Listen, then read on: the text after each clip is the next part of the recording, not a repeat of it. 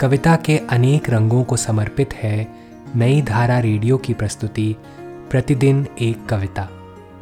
कीजिए अपने हर दिन की शुरुआत एक कविता के साथ। आज हम सुनेंगे उदयन वाजपेयी की कविता, कुत्ता, मौलश्री कुलकर्णी की आवाज़ में। कुत्ता होने वाली मृत्यु पर रोता है।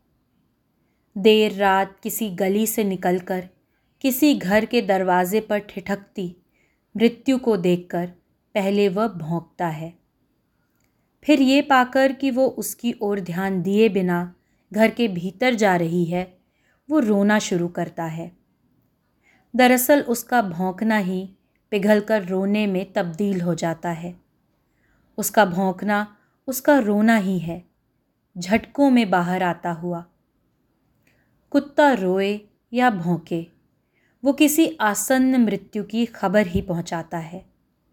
दूसरे शब्दों में, कुत्ता न जाने कैसे ये जानता है कि जिस शहर या गली में वो इतनी शान से चल रहा है, वो महज ख्वाब है जिसे देखने वाला बस जागने को है। आज की कविता को आप पॉडकास्ट के शो नोट्स में पढ़ सकते हैं। आप जहाँ भी प्रतिदिन एक कविता सुन रहे हैं, वहाँ अपने कमेंट शेयर करना ना भूलें।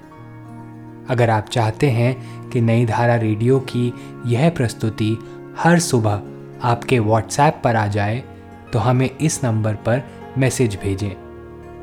Seven four two eight seven seven five three seven six कल एक और कविता के साथ फिर मिलेंगे।